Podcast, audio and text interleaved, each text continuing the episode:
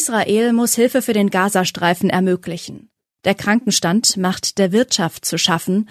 Und schaffen es die deutschen Handballer ins Finale? Das ist die Lage am Freitagabend. Spiegelredakteurin Sophia Schirmer hat diese Lage geschrieben. Am Mikrofon ist Eileen Wrozina. Vorentscheidung im Verfahren gegen Israel. Bald sind vier Monate vergangen, seit Hamas-Terroristen Israel brutal überfielen. Vier Monate, seit Israel zum Gegenschlag ausholte. Mit eben diesem Gegenschlag, mit dem Krieg Israels gegen die Hamas beschäftigt sich seit gut zwei Wochen auch der Internationale Gerichtshof IGH in Den Haag. An diesem Freitag fällten die Richter nun eine erste Entscheidung, die trotz ihres vorläufigen Charakters den Druck auf Israel erhöhen dürfte.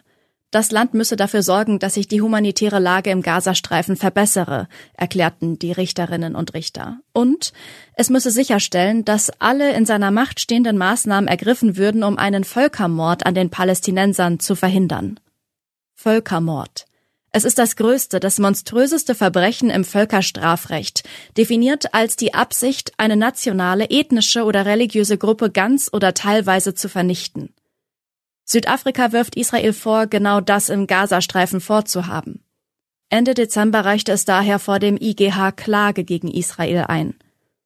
Bei der Verhandlung heute ging es noch nicht um diesen Hauptvorwurf, sondern zunächst um einen Eilantrag Südafrikas.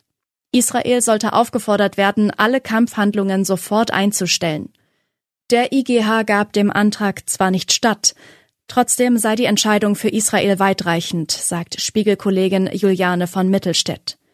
Innerhalb eines Monats muss Israel nun etwa Rechenschaft darüber ablegen, ob sich die humanitäre Lage im Gazastreifen tatsächlich verbessert hat. Wirtschaftsfaktor Schnoddernase? Unsere Autorin gibt es lieber gleich zu. Die Überschrift für diesen Teil stammt nicht von ihr, sondern vom Kollegen Benjamin Bidder aus dem Wirtschaftsressort. Er hat die Meldung verfasst, der hohe Krankenstand könnte eine Ursache dafür sein, dass die deutsche Wirtschaft im vergangenen Jahr um 0,3 Prozent geschrumpft ist. Dass zuletzt viele Menschen krank waren, klar. Aber gleich so viele, dass sie eine Rezession auslösen? Ein Blick auf die Fakten. Laut der Technikerkrankenkasse war jede dort versicherte Erwerbsperson 2023 im Schnitt 19,4 Tage krankgeschrieben. Das ist deutlich mehr als in den Jahren vor der Corona-Pandemie, im Schnitt etwa 15 Fehltage, aber nicht wesentlich mehr als 2022. Die Untersuchung des Verbands der forschenden Pharmaunternehmen, auf die sich Benjamins Meldung stützt, kommt trotzdem zu dem Ergebnis, trotz Energiekrise, Inflation und Sanktionsfolgen hätte die deutsche Wirtschaft 2023 wachsen können, wenn nicht so viele Beschäftigte krank geworden wären. Der Traum vom Finale. Und noch ein Geständnis. Hätten Sie unsere Autorin vor zwei Wochen gefragt, wer Andreas Wolf, Juri Knorr oder Julian Köster sind, hätte sie es Ihnen nicht sagen können. Mittlerweile weiß sie nicht nur, dass die drei in der deutschen Handballnationalmannschaft spielen, sondern auch, dass Andreas Wolf ganz schön viele Bälle hält.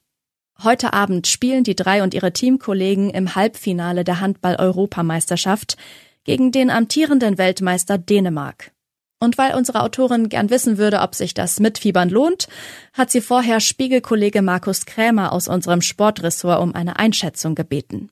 Hat die deutsche Mannschaft eine Chance? An einem normalen Tag sind die Dänen nicht zu schlagen. Deutschland ist klarer Außenseiter, sagt Markus. Doch mit 20.000 Fans im Rücken und wenn die Schlüsselspieler Andreas Wolf im Tor sowie Juri Knorr und Julian Köster im Rückraum ihre Bestform erreichen, kann das deutsche Team das Finale erreichen. Um 20.30 Uhr geht es los, dann startet auch der Live-Ticker der Spiegelkollegen Jan Göbel und Henrik Bahlmann auf spiegel.de.